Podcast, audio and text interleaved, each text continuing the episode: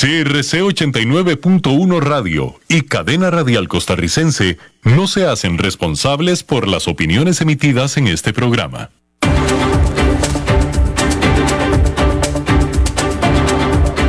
Inicia a las cinco con Alberto Padilla. Un programa diseñado con el objetivo de llevarte diariamente un tema de actualidad, acompañado siempre de reconocidos editorialistas. De lunes a viernes a las cinco de la tarde por C R C ochenta y nueve punto uno Radio. A las cinco con Alberto Padilla.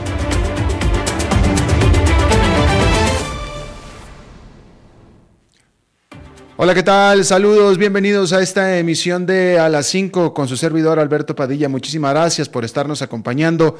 Le mando cálidos y afectuosos saludos desde las instalaciones y la señal de ochenta y nueve de C R C ochenta y nueve punto uno F M en San José, Costa Rica, desde donde estamos transmitiendo hasta el punto, en el tiempo y en el espacio en el que usted nos está escuchando, porque estamos transmitiendo en diferentes vías, diferentes plataformas, comenzando por Facebook Live, en la página de este programa, Las cinco con Alberto Padilla, así como también en podcast. Estamos en las principales eh, vías al respecto, Spotify, Apple Podcast, Google Podcast, etcétera, etcétera. Aquí en Costa Rica, este programa que se transmite en vivo en este momento a las cinco de la tarde, se repite todas las noches a las diez de la noche. Detrás de los cristales, controlando los incontrolables, el señor David Guerrero y la producción general de este programa a cargo de la señora Lisbeth Ulett. Bien, eh, pues pareciera que en esta ocasión, ahora sí, el aún presidente de Estados Unidos, Donald Trump, se pasó de la raya. Todo parece indicar que se pasó de la raya. Los diferentes medios de comunicación principales de los Estados Unidos están reflejando, reflejando, dije, no presionando, están reflejando lo que está sucediendo en Washington de llamados cada vez más fuertes de, a alguna manera, neutralizar y hasta sacar del poder al presidente Donald Trump, simplemente para que ya no siga haciendo más daño durante las pocas men, poco menos de tres semanas que le quedan en el poder. Eh, hay cada vez más llamados para que le hagan un juicio político rápido o le apliquen la famosa enmienda número veinticinco, en la cual si se determina que el presidente está incapacitado, ya sea mental o físicamente, se le puede quitar el poder y el vicepresidente entra al poder. Eso es lo que están empezando a reflejar los eh, medios de comunicación de Estados Unidos cada vez más. Ahora, también, por supuesto, hay llamados a que sea perseguido judicialmente una vez que abandone el poder el veinte de enero. Y aquí hay un asunto y un elemento muy, muy interesante y muy importante que yo creo que no hay que soslayar. Y es que si el presidente Donald Trump, ya sea como presidente o como expresidente, seguramente sería como expresidente, si es que él es acusado, es decir, es hallado culpable y es metido a la cárcel, en ese momento se convierte en convicto y en exconvicto y por tanto imposibilitado para volver a aspirar a la presidencia de Estados Unidos. Cada ciudadano de Estados Unidos tiene la oportunidad de ser presidente hasta dos veces. Puede ser en periodos consecutivos o no. En el caso de Donald Trump sería no consecutivo y se espera que él anuncie que vuelve a correr para la presidencia en el siguiente periodo, que sería en el dos mil veinticuatro. Pues bien, si es que se decide perseguirlo criminalmente y es encontrado culpable, como muy probablemente suceda, tanto que lo persigan como que lo encuentren culpable, hay que decir que de lo que sucedió ayer hubo cuatro muertos, hubo cuatro fallecidos. Y yo creo, estoy convencido, y no soy el único, que es ampliamente sencillo comprobar que el autor intelectual de lo que pasó ayer fue el presidente Donald Trump. Yo creo que es facilísimo comprobar que él incitó todo esto. Entonces, si él fuera a la cárcel, inmediatamente quedaría impedido para volver a aspirar a la presidencia de, la, de, de los Estados Unidos. De tal manera que lo que estoy tratando de decirle es que esa podría ser definitivamente una motivación pa- política, una motivación política para perseguirlo y acusarlo y que pase un día en la cárcel, un día, mediodía. Con que pase mediodía, ya con eso es un exconvicto y ya no puede aspirar a la presidencia. Así es que vaya con todo lo maquiavélicos y calculadores que son los políticos, ciertamente creo yo que sería una opción muy atractiva para de una vez por todas sacar de la jugada a este personaje que ha probado ser altamente peligroso incluso para el país. Yo vuelvo y creo que estoy siendo sumamente objetivo con lo que estoy diciendo. O sea, le, le confieso, yo, a, o sea, claramente a mí no me cae bien, no, no, no estoy de acuerdo con lo que está haciendo el presidente Donald Trump. No estoy, total, estoy totalmente en desacuerdo, pero por una razón muy sencilla. Y aquí es donde yo creo que estoy siendo objetivo. ¿Quién puede decir que hoy Estados Unidos, el siete de enero de este año, está mejor Estados Unidos en todo, en todo, en cualquiera de sus métricas, en cualquiera, la que sea, que como estaba el siete de enero hace cuatro años? ¿Quién lo puede decir? Yo creo que el consenso es absolutamente que nadie, nadie, nadie puede decir en este punto que la presidencia de Donald Trump fue positiva, viendo cómo está dejando el país en este momento.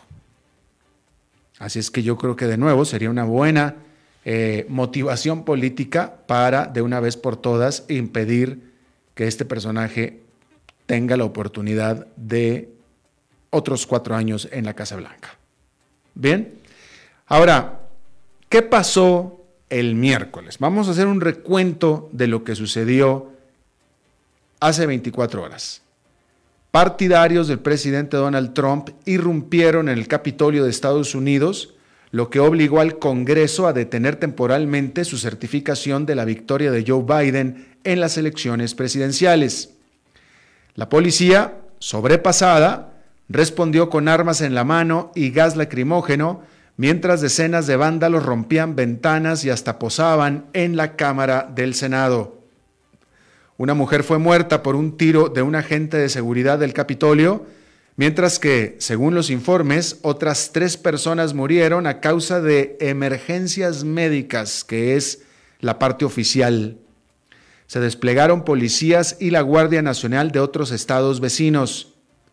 El caos se generó después de que Trump les dijera a sus entusiasmados partidarios: nunca concederemos.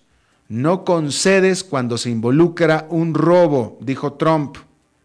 Más tarde dijo a los manifestantes: los amamos, todos ustedes son muy especiales, pero que deberían irse a casa en paz. Biden dijo sobre la violencia, Joe Biden, el vicepresidente de Estados Unidos, dijo sobre la violencia nuestra, eh, perdóneme, el presidente electo de Estados Unidos, Joe Biden, dijo sobre la violencia: nuestra democracia está bajo un asalto sin precedentes. Incluso los leales a Trump, como Lindsey Graham, condenaron los hechos y dijeron que Biden fue legítimamente elegido. Matt Pottinger, asesor adjunto de Seguridad Nacional de Trump, renunció, al igual que al menos tres miembros del personal de la Casa Blanca después de los hechos. A pesar del caos, el debate de confirmación se reinició y certificó oficialmente la victoria electoral de Joe Biden en las primeras horas de este jueves. Varios senadores republicanos, con culpabilidad, dijeron que ya no se opondrían a los resultados electorales. Entre ellos estaban Kelly Loeffler, quien el mismo miércoles perdió su escaño por el estado de Georgia. Sin embargo, seis republicanos renegados continuaron oponiéndose a la certificación del voto, entre ellos Ted Cruz y Josh Hawley. Tras el resultado, Trump prometió que habría una transición de poder ordenada a pesar de seguir sosteniendo que el resultado de las elecciones era incorrecto. Mientras tanto, Twitter y Facebook, también Instagram, suspendieron las cuentas del presidente Trump, con Twitter exigiendo que borrara todos sus tweets sobre fraude electoral si es que quería recuperar este que es su principal instrumento de comunicación, por no decir de propaganda. Por su parte, Carl Racine, el fiscal general del Distrito de Columbia, pidió al vicepresidente Mike Pence que invocara la enmienda veinticinco y destituyera a Trump de su cargo. Esa tan solo es la primera voz del día en hacer ese llamado, tan solo la primera. Al progresar este jueves se han sumado muchísimas voces más. A nivel internacional, con las relaciones entre Beijing y Washington en su punto muy bajo, el Ministerio de Relaciones Exteriores de China estableció paralelismos entre el asalto al Capitolio de los Estados Unidos y el asalto a la, a la legislatura de Hong Kong en el dos mil diecinueve por parte de manifestantes pro-democráticos, pero eso sí, señaló China que ahí ni un manifestante murió. Otros funcionarios chinos se burlaron en las redes sociales del caos estadounidense, mientras que los aliados de todo el mundo expresaron su angustia por la situación y esperaban que las instituciones democráticas estadounidenses resistieran la insurrección. Insurrección que de hecho tiene todos los elementos para poder ser considerado un golpe de Estado. Un golpe, un golpe. Tiene todos los elementos, definitivamente. Bien. Eso fue lo que sucedió el miércoles, y de nuevo el jueves están estos llamados, estas propuestas, y sobre todo yo creo que lo que está sucediendo es la gran pregunta, es esta, es una gran pregunta, o sea, todo esto se enfrasca en una gran pregunta que es, ¿qué hacemos con este tipo?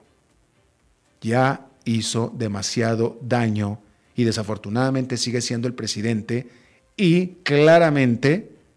Si ha hecho todo este daño en veinticuatro horas, en diecisiete, dieciocho días que le quedan, todavía puede hacer más daño. Y esa es la gran pregunta que se está tratando de responder. ¿Cómo lo neutralizamos? ¿Cómo lo hacemos a un lado? ¿Cómo le atamos las manos? ¿Cómo le atamos la boca? Porque es alguien con mucho poder que, que, no, que no puede controlar, que no puede controlar. El día de ayer... Yo realmente creo que Donald Trump se espantó de lo que su poder puede lograr. Porque yo, yo no quiero, yo no puedo creer que él tenía la intención de que sucediera lo que sucedió.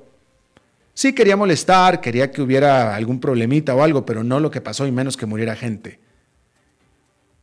Por, de tal manera que no tiene control del poder que tiene. Porque de nuevo, yo no creo que haya sido su intención, pero sin embargo lo hizo. Y lo hizo sin querer. Pero así sin querer ha hecho muchas cosas más, más aparte las queriendo. Así es que yo lo que estoy tratando de hacer es lo que está pasando por la mente de los oficiales en Washington en este momento. Entonces, esa es la gran pregunta que están tratando ellos de eh, contestar. ¿Qué vamos a hacer con este tipo de aquí a poco menos de tres semanas? Y durante el fin de semana se van a, a dar algunas definiciones, ¿eh? Definitivamente lo creo así. Bien, con todo esto hay que decir, con todo este contexto hay que decir que los inversionistas como si nada, ¿eh? O sea, este día miércoles y esta época, pero este día miércoles fue un día histórico, una mancha histórica para los Estados Unidos. Va a pasar a los libros de historia como una mancha, como algo muy negativo, como algo terrible. Tiempos de crisis definitivamente. Y sin embargo, el mercado sigue subiendo. Definitivamente el miércoles fue un día impactante y bochornoso en la historia de Estados Unidos, con una multitud de partidarios del presidente Trump, patriotas, como los llama él, irrumpiendo en el Capitolio, tomando control caótico de este que es uno de los edificios más emblemáticos del mundo e interrumpiendo el conteo de votos electorales.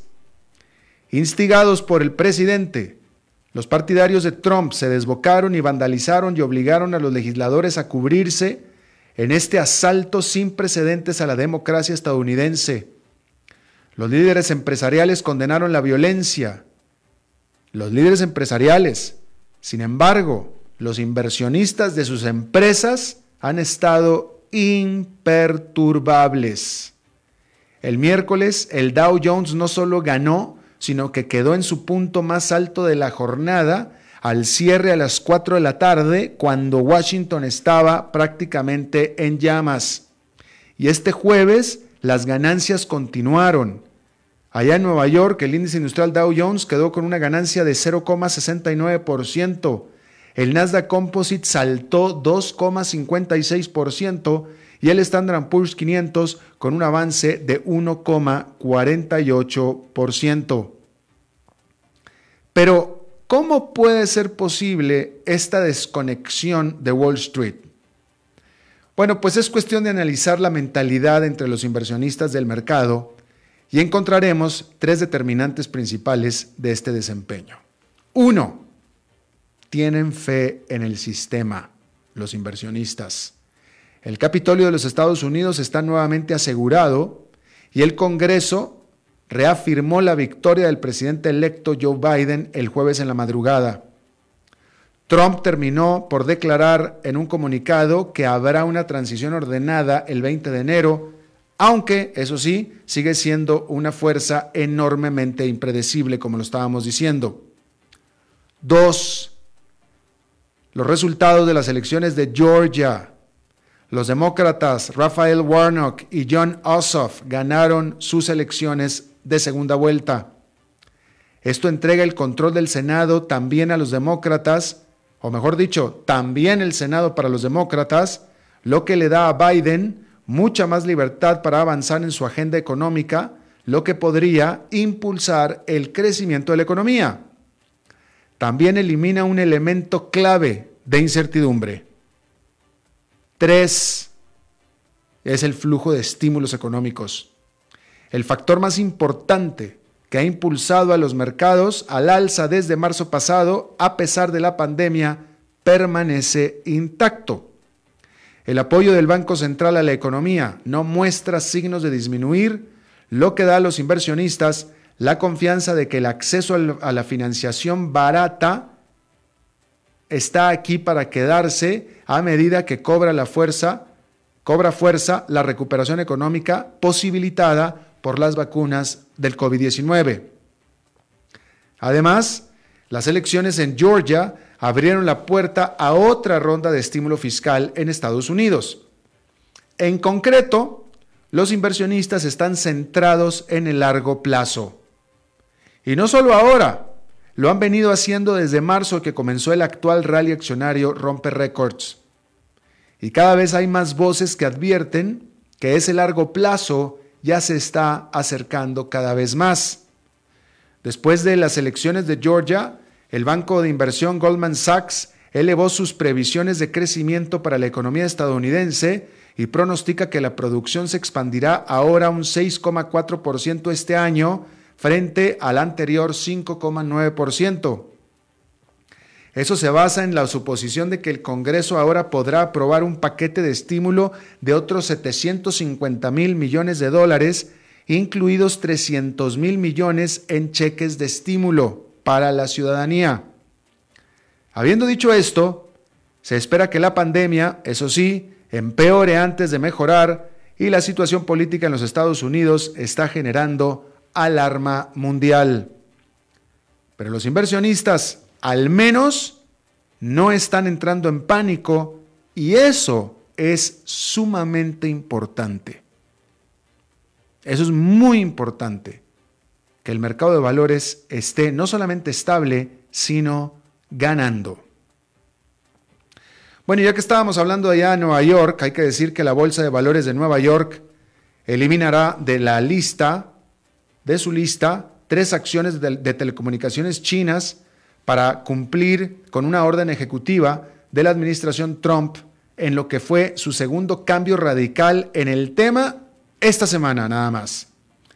La bolsa dijo ahora, el miércoles, que el once de enero finalizaría la negociación de acciones en China Mobile, China Telecom y China Unicom. La decisión se produce después de que Trump prohibió a los estadounidenses a finales de año invertir en empresas que el gobierno de Estados Unidos sospecha que son ya sea propiedad o controladas por el ejército chino. El N Y S E, o sea el New York Stock Exchange, cambió abruptamente su posición sobre el tema dos veces en menos de una semana, sembrando confusión entre los inversionistas y sacudiendo las acciones de las empresas. Primero, la bolsa anunció la semana pasada que prohibiría las acciones de China Mobile, China Mobile, China, China, China Mobile, China Telecom y China Unicom, pero cambió de rumbo el lunes citando más consultas con las autoridades reguladoras pertinentes, dijo el N Y S E. Para el miércoles, la bolsa había vuelto a su posición original, citando ahora una nueva guía específica por parte del Departamento del Tesoro de Estados Unidos que se entregó o que llegó a sus manos el martes. El caso es que este extraño vaivén dejó perplejos a los inversionistas. Las tres empresas también cotizan en Hong Kong, donde las acciones se desplomaron el jueves. Las acciones de China Mobile cayeron un siete coma dos por ciento, mientras que China Telecom perdieron nueve coma cuatro por ciento y China Unicom se desplomó un once coma cuatro por ciento. Pero también el jueves, el F T S E Russell, este proveedor de índices con sede en Londres, planeaba expulsar a las chinas Hangzhou Incorporated Division Digital Technology y Semiconductor Manufacturing International Corp de su indicador F T S E China A cincuenta. Esto luego que el lunes la misma empresa eliminara a otras ocho acciones chinas de su referencial mundial. F T S E Russell busca adherirse a las sanciones estadounidenses que prohíben la inversión en grupos chinos que, según la administración Trump, reciben respaldo militar. ese and pe Dow Jones Indices y eme ese ce i, otros dos indicadores, también eliminaron a las empresas chinas incluidas en esta lista negra. Los motivos, mejor dicho, los movimientos arrojaron un manto de incertidumbre sobre las acciones chinas en los mercados globales. Natixis, un banco, señaló que el financiamiento transfronterizo se ha vuelto más difícil para las empresas chinas, lo que ha obligado a muchos grupos tecnológicos del país a realizar cotizaciones secundarias en Hong Kong. Bueno, hay que decir que Facebook se eliminó un pequeño problema haciendo las paces con los usuarios de Illinois. Este jueves marcó una victoria para los habitantes del estado de Illinois sobre Facebook. Un tribunal aprobó un acuerdo por seiscientos cincuenta millones de dólares para arreglar una batalla legal que se había prolongado durante más de cinco años. En el dos mil quince, los usuarios de Facebook en Illinois presentaron una demanda colectiva contra la red social por violar la ley de privacidad de la información biométrica del estado. La demanda alega que el uso de la tecnología de reconocimiento facial por parte de Facebook para identificar a las personas en las fotografías sin el consentimiento de los usuarios violó la ley de privacidad. Facebook el año pasado acordó llegar a un arreglo por un Pero, perdón, Facebook acordó llegar a un arreglo, pero un juez federal aprobó el acuerdo solo después de que la empresa aumentó su oferta en cien millones de dólares. Sin embargo, hay que decir que Illinois es el menor de los problemas legales de Facebook. La red social ha sido blanco de alrededor de cuatrocientos casos judiciales en los últimos cinco años. Y el mes pasado, el gobierno federal, más cuarenta y ocho fiscales generales estatales, le dieron un duro golpe en la forma de dos casos antimonopolio que exigen el, el rompimiento y la división de la empresa. Bueno, En otro lado del mundo, hay que decir que los japoneses están teniendo un infeliz año nuevo por el COVID diecinueve. Claro, no son los únicos, ¿verdad? Usted lo sabe. Suga Yoshihide, el primer ministro de Japón, este jueves declaró el estado de emergencia en Tokio y las tres prefecturas circundantes para combatir un brote creciente de COVID diecinueve.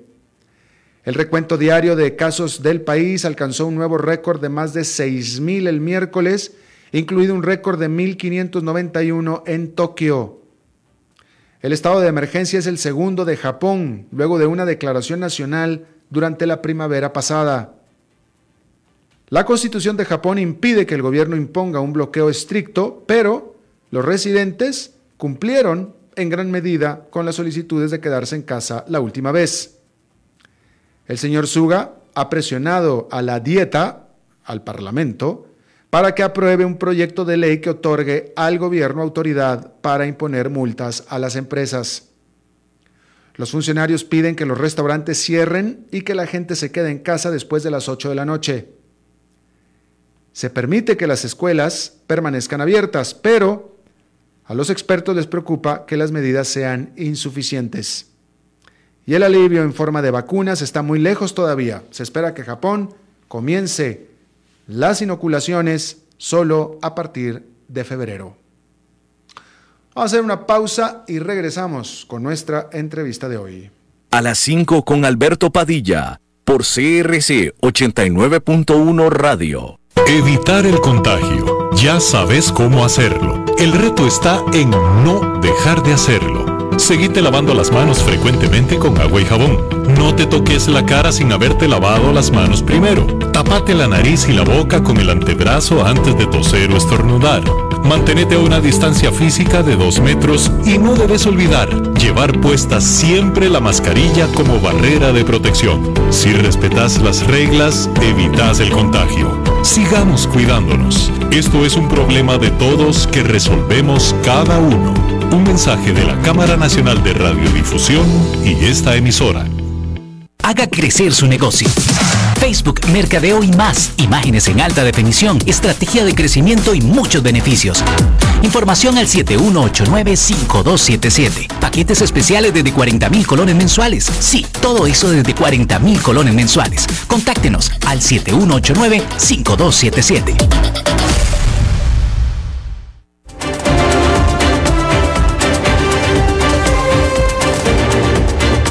Seguimos escuchando a las cinco con Alberto Padilla. Bueno, muchísimas gracias por continuar con nosotros. Eh, le doy la bienvenida a un buen amigo mío, un buen amigo del programa, siempre dispuesto a hablar con nosotros, y es alguien que es muy agradable, muy grato charlar con él, economista, él, don Fernando Naranjo. ¿Cómo está? Feliz año. Eh, Alberto, muchas felicidades. Espero que hayas pasado bien este fin de año. Y Dios quiera que este año veinte veintiuno sea mejor que el año pasado, Dios quiera. Oiga, aquí estamos a la orden, como siempre. Muchas gracias, don Fernando. Oiga, ya si, si el dos veintiuno, si el veinte veintiuno no es mejor que el veinte veinte, entonces ya mejor este cerremos las cortinas y apaguemos las luces, ¿eh? Eso es cierto, Alberto, eso es cierto. Todos esperamos tener un mejor año en el año presente y vamos a ver, no es que estemos ajenos a complicaciones, pero esperamos que sea un año más llevadero, este para beneficio de todos los costarricenses y que el país salga adelante. Oiga, definitivamente. Primero que nada, déjame, eh, por ahí, eh, según entiendo, usted viajó internacionalmente durante esta época, ¿no es cierto? Eh, sí, tuve que hacer un viaje a ver a la familia en Estados Unidos. Cuénteme, don Fernando, siendo que usted tiene experiencia también como eh, oficial de aerolínea, que está, ha estado involucrado, que estuvo involucrado con aerolíneas, ¿cómo viste eso en comparación a lo que tú conoces y qué pronóstico, qué, qué, qué pronóstico, qué pensamiento, qué estimación te hace tener con respecto a lo que viviste en ese viaje internacional que hiciste? Bueno, vamos a ver, veo en nuestro pequeño aeropuerto Santa María, muy bien organizado y una operación bastante eficiente y razonable, con medidas y protocolos ahora sanitarios diferentes, pero veo funcionando bastante bien nuestro pequeño aeropuerto. No vi tan claro los aeropuertos en Estados Unidos, ¿verdad? Menos controles, más relax, eh, lo cual no deja de preocupar, ¿verdad? Por todo el re- re- recrudecimiento que puede venir de la pandemia. Eh, digamos eso en cuanto a los aeropuertos. En cuanto a operaciones de las líneas aéreas, Alberto, más o menos aquí en Costa Rica las aerolíneas están operando a un poco menos del cincuenta por ciento de lo que tenían hace un año. Eh, y eso es más o menos congruente con algo que hablamos hace muchos meses, que habíamos hecho una estimación que la caída del turismo internacional en Costa Rica iba a ser este año alrededor de un sesenta por ciento, ese era el cálculo. Y puede ser que sea un poquito más alto del sesenta por ciento por lo que ha pasado en los últimos días. Pero en general yo diría las cosas en materia de turismo van a ir mejorando paulatinamente y desde luego cuando ya tengamos una vacuna administrada y de forma generalizada en Estados Unidos y en Europa, eh, eso nos va a beneficiar sin la menor duda. O sea que en materia turística vamos a mejorar sin la menor duda en este año veintiuno. Y las aerolíneas irán recuperando poco a poco, no todas, ¿verdad? Porque sabemos claramente que algunas aerolíneas están enfrentando problemas bien complicados desde el año pasado. Claro. En ese vuelo que en el que veniste de Estados Unidos hacia San José, ¿cómo venía de capacidad y qué tipo de perfil de pasajero era? Mire, venía casi lleno el vuelo. Venía, yo hice un vuelo de Dallas a San José, eh, fue la ruta eh, que volé. Venía prácticamente lleno el vuelo y yo diría que fácilmente ochenta por ciento eran extranjeros, no necesariamente todos turistas. Eso fue lo que me llamó la atención. O sea, que puede haber sido mucho norteamericano y extranjero que vive en Costa Rica, ¿verdad? O es residente en Costa Rica, habían ido a pasar, eh, digamos, el fin de año, las fiestas a Estados Unidos o a algunos otros lugares y estaban regresando. No vi tanto turista de shorts, por ponerlo de esa manera, sí extranjeros que venían en ese vuelo y el porcentaje de costarricenses era muy pequeño, alrededor de un veinte por ciento hubiera sido, digamos, el cálculo que yo que te daría a vos. Claro, bueno, pues eso es bueno, ¿no? Eh, yo... No, bueno, el turista, el turismo, creo yo que el turismo que va hacia Cancún o hacia toda la Riviera Maya, creo yo que es diferente. Vaya, no creo que Riviera Maya y Cancún sean competencia para Costa Rica, eso es lo que estoy tratando de establecer, pero eh, y tampoco sé cómo estén los números de turismo de esa área de la Riviera Maya y Cancún con respecto al año pasado, pero nada más un dato que puedo dar a, a ti y a ustedes es que al día de hoy, nada más Delta, Atlanta, nada más Delta, Atlanta, Cancún tiene cinco vuelos diarios. Uh-huh, uh-huh. Nada, nada más Delta, cinco vuelos diarios ya. Es mucho, sí, claro, claro, mucho. Bastante, bastante, sí, definitivamente. Uh-huh. Eh, ¿qué me puedes decir sobre, a ver, te, te voy a hacer una pregunta específica sobre una aerolínea específica que se está especulando? Bueno, en primer lugar, ya ni está, ya, ya ni está volando. Interjet, que era una aerolínea que conectaba a México con Costa Rica, entre otras cosas, eh, de los cuales, por cierto, que yo no sé por qué razón, pero hay seis aviones de Interjet estacionados aquí en San José. Esa pareciera que no vive más, ¿no? Mira, Alberto, bueno, tú, a la larga tú conoces mejor la situación de Interjet que, no, que yo. Sí. Interjet venía enfrentando problemas delicados ya desde hace algún tiempo, sí. varios años, como sabemos, y el tema de la pandemia les dio un empujón grande, ¿verdad? Eh, y es muy difícil, por lo menos así me parece a mí, que Interjet vuelva a renacer igual que lo que era antes. Puede ser que renazca, ¿verdad? Pero va a tener que ser una Interjet muy diferente al Interjet que conocimos y que servía mucho al mercado entre México y Costa Rica, y obviamente vía México a muchos otros destinos. Eh, precisamente... Parte importante de lo que ha pasado en el mercado mexicano, y creo que tú lo conoces, es que ahí, al suspenderse la operación de Interjet, tanto Aeroméxico como Volaris y algunas de las otras aerolíneas más pequeñas son las que han aprovechado esa coyuntura sí. y han tenido un crecimiento importante. Pero reitero, no conozco mucho, claro. sí sé que era una aerolínea que ya tenía problemas delicados y yo no veo que pueda regresar a operar en la misma forma como Interjet volaba antes de la pandemia. No, además no hay, no está el mercado tampoco. Al mercado es un mercado mucho más pequeño hoy en día, sin duda. Sí, no, definitivamente. Eh, Tú... Ya estábamos hablando acerca de los turistas que van a estar regresando y yo estoy, yo concuerdo contigo, yo creo que yo estoy, estoy totalmente de acuerdo contigo. ¿Cómo ves tú el segmento de los viajes de negocio? Ah, muchísimo menos. Mira, entre las cosas interesantes que vamos a ver en la aviación y el turismo, especialmente en el campo de negocios, es que ese turista de negocios, el de convenciones, el de reuniones grandes, sí. aquí, digamos, hablando de Costa Rica, en un destino como Costa Rica, va a ser mucho más limitado en el futuro de lo que fue en el pasado. Eh, definitivamente las empresas se han dado cuenta que pueden tener las reuniones y las conferencias internacionales vía cualquiera de los mecanismos hoy en día de Internet que ofrecen todos los sistemas. Y ese turismo que no era tan importante en Costa Rica, pero sí en algunos otros destinos, tú estabas mencionando como Cancún, y eso es un destino importante para ese tipo de turismo, ese turismo va a cambiar mucho, y bueno, eso va a ser una pérdida sin la menor duda aquí para nosotros. Estoy pensando especialmente el esfuerzo que hizo el país en crear un nuevo centro de convenciones, eh, y que va a costarnos mucho reactivarlo, pienso yo, porque definitivamente las empresas, los gobiernos aprendieron a, ra- a raíz de la pandemia que pueden prácticamente tener esas actividades eh, con una computadora y sin necesidad de hacer gastos extraordinarios de viaje. Sí, definitivamente, yo estoy de acuerdo contigo. Bueno, Fernando, cambiando de tema, este, ¿cómo ves? Bueno, a ver, vamos a hablar de Costa Rica. Eh, La economía de Costa Rica, el dos mil veinte, fue su segundo año de recesión económica interna. Del, estoy hablando del mercado doméstico.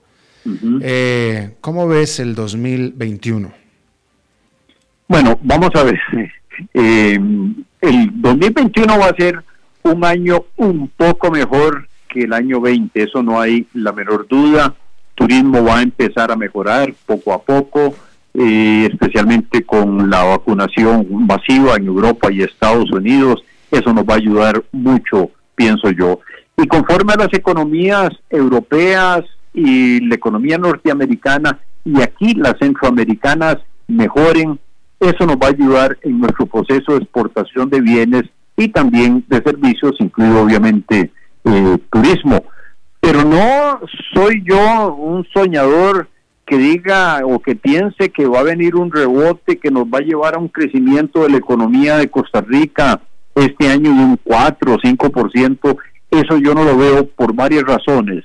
Primero, tenemos una crisis fiscal muy difícil, muy complicada, quizás más complicada, digamos, en algunos elementos de lo que tuvimos el año pasado, en el año veinte.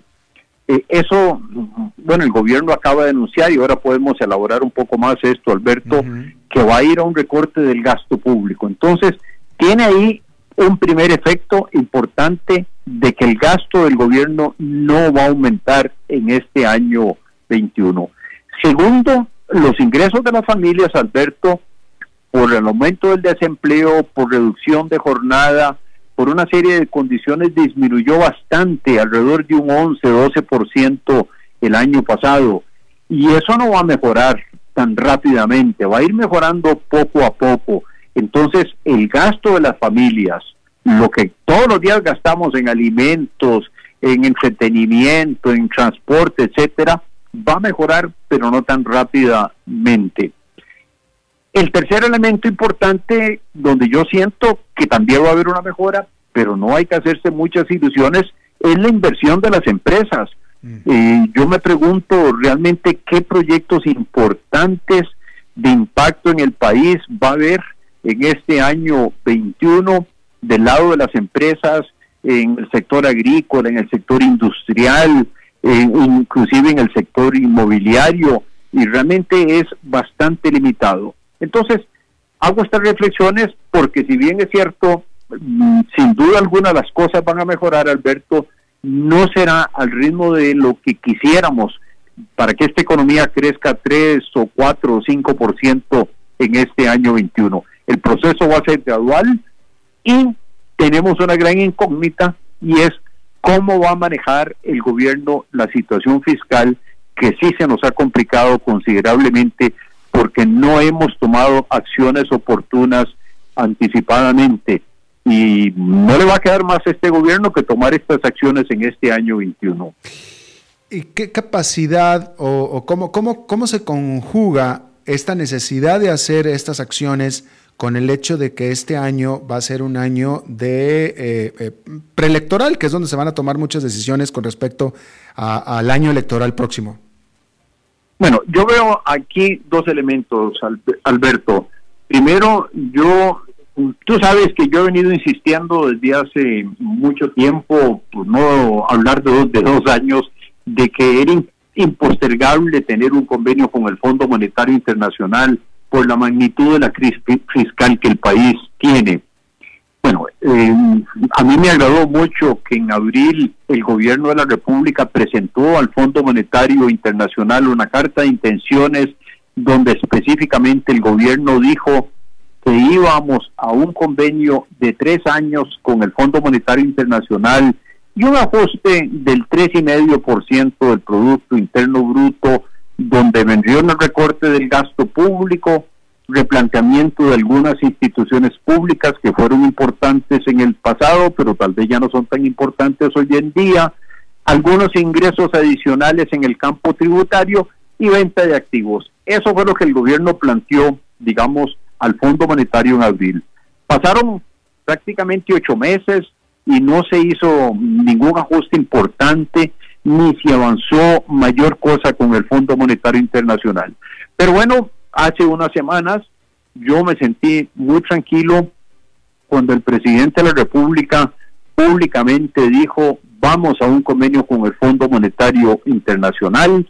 Eh, yo suponía que era el convenio de tres años, pero me he preocupado en los últimos días que ha habido una discusión, y eso ha creado una gran incertidumbre en el país entre miembros del equipo económico, unas personas anunciando ante los diputados de nuestra Asamblea Legislativa cierto tipo de ajustes, y el ministro de Hacienda saliendo el día de hoy a decir, no, no, no, esos ajustes que mencionaron eh, estas personas en la Asamblea Legislativa no van, el ajuste es un ajuste diferente, inclusive él mencionó hoy un ajuste mayor a lo que se mencionó en abril, equivalente al cuatro por ciento del Producto Interno Bruto, y eso ha creado, eh, vamos a ver, pon, pon, no lo pongamos muy negativamente, pero ha creado mucha desconfianza e incertidumbre, mm. esas discrepancias entre miembros del equipo económico.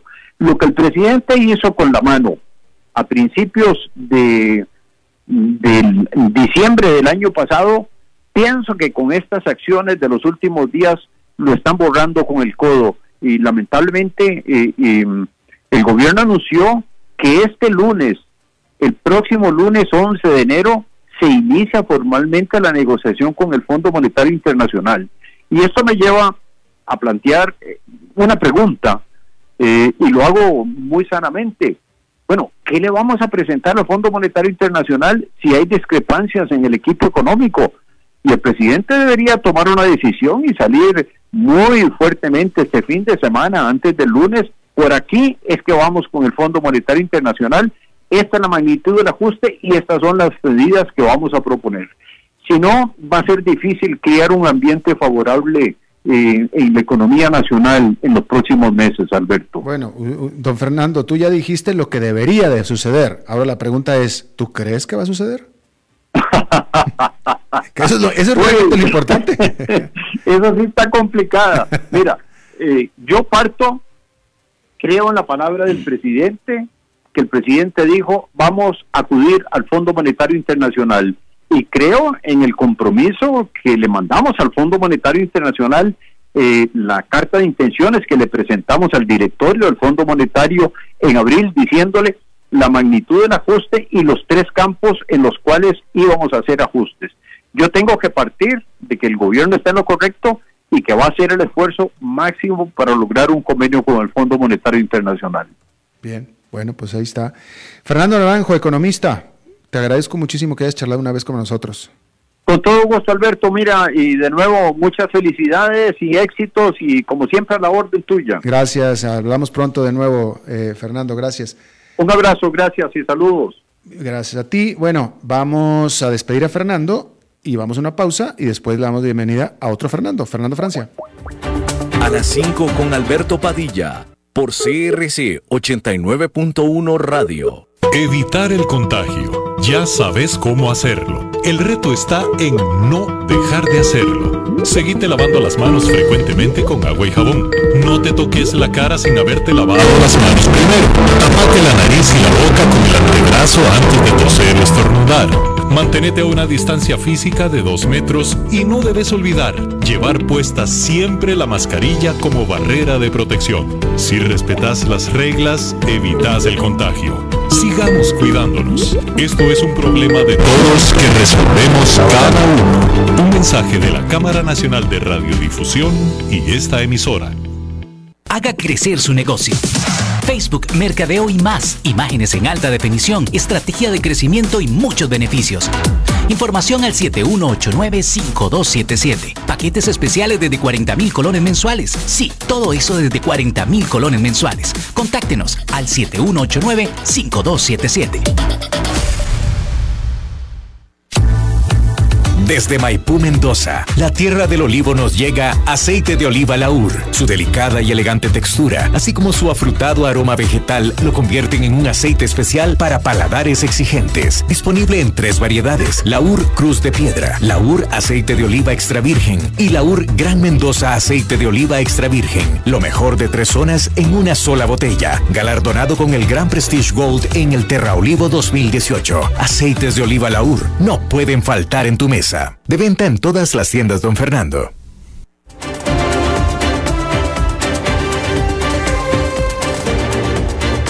Seguimos escuchando a las cinco con Alberto Padilla. Bueno, muchísimas gracias por continuar con nosotros y le damos la bienvenida a este programa en este año, de nuevo, año nuevo, a Fernando Francia. Francia. Eso, feliz año, qué bueno seguir en contacto, un nuevo año, ya, ya perdí la cuenta yo de cuántos llevamos acá juntos este es, en la radio. Estamos empezando el tercer año. El tercero, qué bueno, qué bueno. Siempre siempre muy contento de, de participar, hoy día de Fernandos, que ya parece habitual algunos jueves del año, ¿no? Sí, sí, fíjate que no es la primera vez que coincides con Fernando Naranjo, ¿verdad? Así es, así es. Adelante, mi querido. Y, y bueno, un, un año un año nuevo, eh, iba yo a decir esperanzador, ¿no? Porque eh, pues el dos mil veinte pues, fue tan complicado para todos nosotros y para, para todo el mundo, ¿no? Pero pues la realidad no, no me deja tanto eh, irme hacia esos lados positivos. Y estaba hace un tiempo dándole vueltas a este tema, ¿no? Las palabras correctas, en momentos correctos, son esperanzadoras, efectivamente, y generan movimientos conducentes a, a cambios positivos. Las palabras odiosas, resentidas, falsas, en momentos específicos también pueden conducirnos a momentos de horror, enfrentamientos o persecuciones y caos. Las palabras importan. En mil novecientos sesenta y tres, un activista por los derechos civiles dijo que tenía un sueño. Lo dijo al final de un discurso ante cientos de miles de personas y agregaba que ese sueño era un sueño de justicia, de igualdad, de fraternidad entre blancos y negros, un sueño en que las barreras de la segregación racial fueran superadas. Era, obviamente, Martin Luther King, y sus palabras resonaron y son consideradas claves en el avance de los derechos civiles en Estados Unidos y en el mundo entero quizás, aunque aún no se alcance realmente la igualdad. En los años treinta, en cambio, una creciente polarización y su consecuente utilización de la palabra como elemento disuasivo, persuasivo, abrió paso a una de las épocas de terror y horror de la humanidad y que aún no nos curamos de ella. La Alemania nazi nació de la necesidad de grandes sectores de población germinó en el discurso incendiario y se cristalizó en delitos de lesa humanidad. El dominio de eh, el eje en la Europa ocupada describió cómo el lenguaje de odio desembocaba siempre en acciones. Desde hace un tiempo, en todo el mundo, estamos asistiendo al auge nuevamente del discurso de odio, de las palabras de segregación, del nosotros contra el ellos, de la división, de la noticia falsa y del envalentonamiento. Tanto en el Brexit en Inglaterra como en la elección de Trump en dos mil dieciséis en Estados Unidos, así como en el plebiscito del proceso de paz en Colombia en dos mil dieciséis, la propia elección costarricense en dos mil dieciocho o la Argentina en dos mil diecinueve, en fin, tantas otras, se pudieron escuchar voces de odio, acusaciones falsas, entre otras muchas técnicas que ponen a la palabra en el medio de la estrategia. El discurso del odio, y basados en noticias falsas en boca de dirigentes políticos de alto calibre, como un primer ministro británico, Boris Johnson, por ejemplo, o el presidente estadounidense Donald Trump, o el brasileño Jair Bolsonaro, generan un impacto más allá de un discurso. Las palabras importan. Las palabras y expresiones que se repiten sin cesar, afirmaciones sin sustentos, eufemismos, exageraciones y proclamaciones incendiarias, se van sumando, todo envuelto en un ropaje xenofóbico, de valores propios, religiosos o falsedades, eh, permiten que lo imposible parezca cierto. Esas palabras van creando nuevas realidades en los oyentes, en los seguidores, en la gente, sobre todo cuando las dice quien dirige una nación, por ejemplo. Esa nueva realidad se convierte en un hecho en la mente de los seguidores y echa raíz allí mismo, en su cabeza. Las palabras se transforman en dardos envenenados que llegan a destino. Este seis de enero en Estados Unidos las palabras fraude, asalto atroz a la democracia, mala persona, recuperar nuestro país y caminar hasta el Capitolio fueron palabras utilizadas por Donald Trump en su discurso minutos antes de los incidentes que todos conocemos. Las palabras que no se dicen también forman parte del discurso. Trump no ha felicitado al ganador electoral en su propio país e insiste en afirmar que le han robado la elección. El discurso incendiario, sin responsabilidad, sin apego a los hechos, sin base científica, es casi marca registrada de Donald Trump y sus seguidores. Tanto así que son esas palabras, las del propio seis de enero, y las, y las que ha lanzado, o no ha dicho, desde que perdió el tres de noviembre, las que generaron los episodios de violencia y el atentado a la democracia estadounidense que aún no sabemos si continuarán. Y me hace reflexionar en el, en, en el poder de la comunicación. Al final, esto es un asunto de comunicación y el poder de, de las palabras, como tú lo estás diciendo, ¿no? Pura comunicación. Y ojo que no es, digamos, un poco sí, más no de la Trump, mitad. Es, es el incitador, sin duda, de lo que pasó ayer, ¿no? Eso no, no, no puede dudarlo nadie, no lo dudan ni los que andaban con cuernos y, y vociferando allá adentro en la, en la, en el Capitolio. Ellos no lo dudan, pero no solo Donald Trump, estamos hablando que es un efecto eh, similar al que sucedió en los años treinta con Hitler, a que al, y, y bueno, para bien o para mal, ¿verdad? Exactamente, porque al final, es que es cierto, al final... Eh, tú lo acabas de decir, Hitler, Hugo Chávez, Donald Trump, eh, son fenómenos de comunicación, es, es, es, son, son, son gente que sabe cómo comunicar el mensaje que quieren transmitir. Exactamente, son gente de comunicación y, eh, y de poder, ¿no? Porque, eh, por ejemplo, eh, si vamos a compararlos, por ejemplo, con Martin Luther King, que tenía un, eh, que tuvo efecto con sus palabras, no tenía el poder que tienen los personajes que están dirigiendo naciones y que además de las palabras tienen cierto poder, por ejemplo el poder militar, ¿no?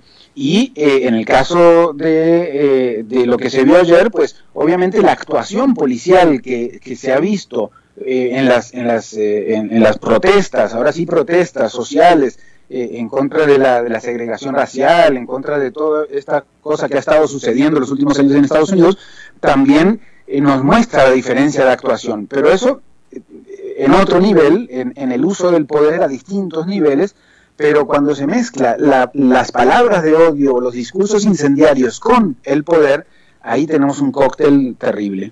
Definitivamente. Fernando Francia, muchísimas gracias. Muy bien, un gusto seguir en contacto este año y feliz año para toda la gente que nos escucha. Gracias, igualmente para ti también, Fernando Francia. Bueno, eso es todo lo que tenemos por esta emisión de A las cinco con su servidor Alberto Padilla. Muchísimas gracias por habernos acompañado. Espero que termine su día en buena nota, en buen tono, y nosotros nos reencontramos en veintitrés horas. Que la pase muy bien.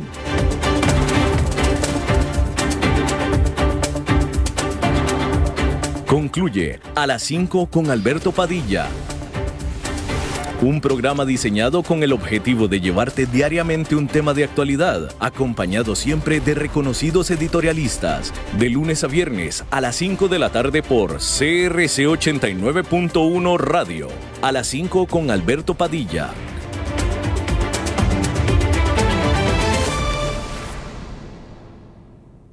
Somos más que descuentos. Somos una red de servicios a su disposición.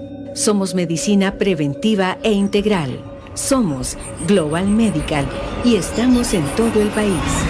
Farmacias, ópticas, especialidades médicas, laboratorios. Somos Global Medical. Salud total a su alcance. Llámenos al cuarenta diez cero uno setenta y uno. Síganos en redes sociales como Global Medical Costa Rica.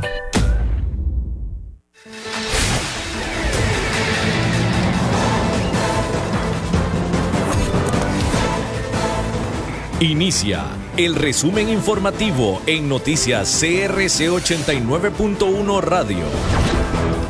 Hola, ¿qué tal? Son las diecisiete horas con cincuenta y seis minutos y estos son nuestros titulares. El Ministerio de Obras Públicas aclaró que el chaleco reflectivo puede llevarse en cualquier parte del vehículo y no solo en la guantera, como se dice en un audio en redes sociales. Hacienda desmintió el aumento del I V A al catorce por ciento y la creación de un impuesto a las transacciones financieras para negociar con el Fondo Monetario Internacional. Las vacunas que compró el gobierno para combatir el COVID diecinueve procedentes de Pfizer-BioNTech tienen un valor de treinta y seis millones de dólares. Cinco sujetos fueron detenidos con droga y más de seis millones de colones en Alajuela. La Asamblea Legislativa aprobó el año anterior una ley que sanciona el racismo en el deporte. En información internacional, en Estados Unidos, las protestas en el Capitolio dejan un saldo de cuatro muertos. Facebook bloqueó las cuentas de Donald Trump de manera indefinida. Y en los deportes, el futbolista Karim Benzema será juzgado por complicidad en intento de chantaje. Nacionales. El Ministerio de Obras Públicas y Transportes aclaró por medio de sus redes sociales que el chaleco reflectivo puede de hecho llevarse en cualquier parte del vehículo y no necesariamente en la guantera, como muchos creen. La información surge debido a un audio, audio que según las autoridades es falso y que circula en redes sociales, el cual indica que la Policía de Tránsito está realizando multas en caso de bajarse sin chaleco puesto. El M O P T también indicó que no está haciendo operativos para sancionar esta situación y el extintor, el extintor vencido o no portar llanta de repuesto. También finalmente en la entidad fueron enfáticos en que el dinero no percibido por el marchamo no puede cubrirse con otro tipo de multas. La economía. El Ministerio de Hacienda desmintió el aumento del I V A al catorce por ciento ni a un porcentaje mayor y tampoco crear un impuesto a las transacciones financieras como parte de la propuesta a negociar con el F M I. El ministro de esta cartera, Elian Villegas, indicó que estas opciones no son viables y reiteró que la propuesta del gobierno tiene un eje fundamental en la reducción del gasto público desde un dieciséis coma cuarenta y cinco por ciento del P I B en el dos mil veinte a un trece por ciento en el dos mil veinticinco. Un poco más de la mitad de eh, esta propuesta de ajuste fiscal vendrá por el lado de la reducción del gasto público y aquí juega un papel muy importante todo lo que tiene que ver con la nueva ley de empleo público que está en conocimiento de la Asamblea Legislativa en este momento.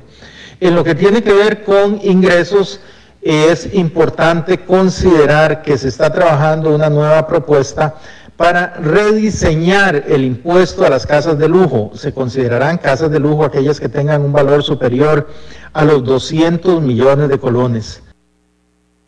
Villegas fue enfático en que la misión del F M I es fundamental para la estabilidad macroeconómica, facilitar el crecimiento económico, potenciar la generación de empleos y aumentar la credibilidad de los mercados financieros en la ruta macroeconómica que sigue Costa Rica. Esta negociación iniciará el próximo lunes once de enero y la expectativa del gobierno es que pronto el país pueda materializar un acuerdo con dicho organismo. Salud. Las vacunas que compró el gobierno para combatir el COVID diecinueve procedentes de Pfizer-BioNTech tienen un valor de treinta y seis millones de dólares, según informaron mediante un comunicado de prensa. El gobierno indicó que este costo incluye el transporte hasta los centros de almacenamiento en el país y excluye cualquier impuesto aplicable, por lo que cada vacuna ronda un precio de doce dólares. Hasta el momento, Costa Rica ha recibido tres entregas por un total de cincuenta y cuatro mil seiscientas dosis en los catorce días transcurridos entre el veintitrés de diciembre del dos mil veinte y el cinco de enero del dos mil veintiuno, y se espera seguir recibiendo entregas semanales a lo largo del año. Dentro del primer grupo prioritario del país destaca el personal de salud, cuerpos policiales, bomberos y otro personal de primera línea en la respuesta contra la pandemia, así como a moradores y personal de centros de larga estancia para adultos mayores. Judiciales. Oficiales de la Fuerza Pública detuvieron a cinco sospechosos que iban dentro de un taxi con seis millones cuatrocientos setenta mil colones y drogas en el sector de La Arrocera, en Alajuela. Dos de los detenidos son hermanos de nacionalidad colombiana de apellido Luque, quienes portaban el dinero. Los otros tres aprendidos son costarricenses de apellidos Espinosa, Díaz y Lobo, este último conductor del taxi. Dentro del vehículo se encontró un kilogramo de marihuana, boletas y ciento noventa y cinco gramos de cocaína.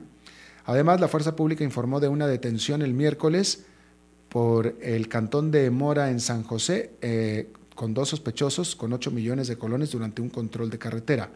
En total se incautaron catorce millones cuatrocientos setenta mil colones y ambos casos fueron puestos a la orden de la Policía Investigativa. C R C.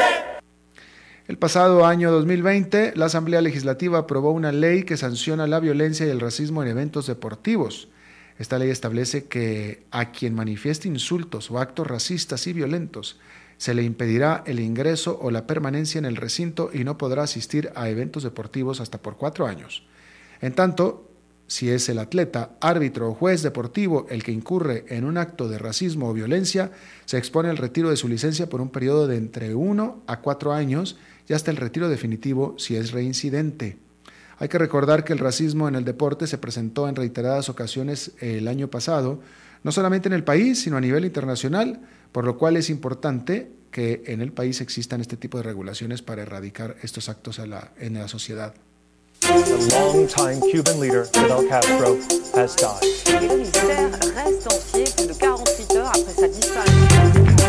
Internacionales.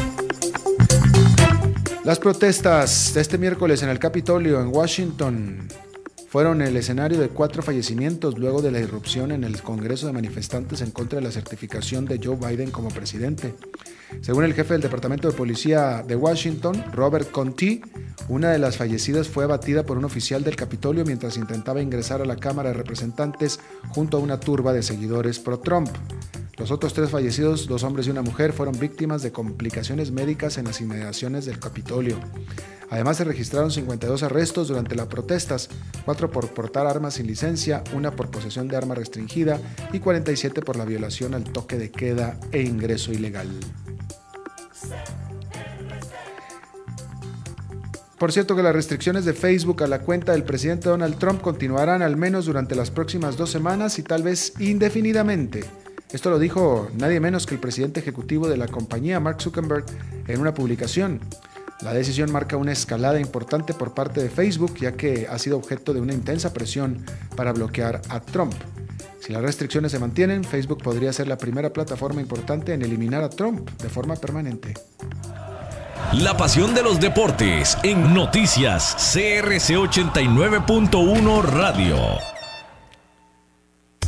El futbolista Karim Benzema será juzgado por complicidad en intento de chantaje en el dos mil quince por un video de contenido sexual del futbolista también francés Mathieu Valbuena, según anunció hoy la Fiscalía de Versalles.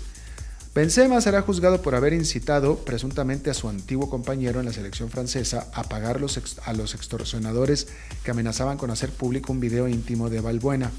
Otros cuatro hombres estaban implicados en el caso por intento de chantaje y uno de ellos también por abuso de confianza. Está usted informado a las dieciocho horas con cinco minutos. Gracias por habernos acompañado. Los saluda Alberto Padilla. Que tenga buenas noches.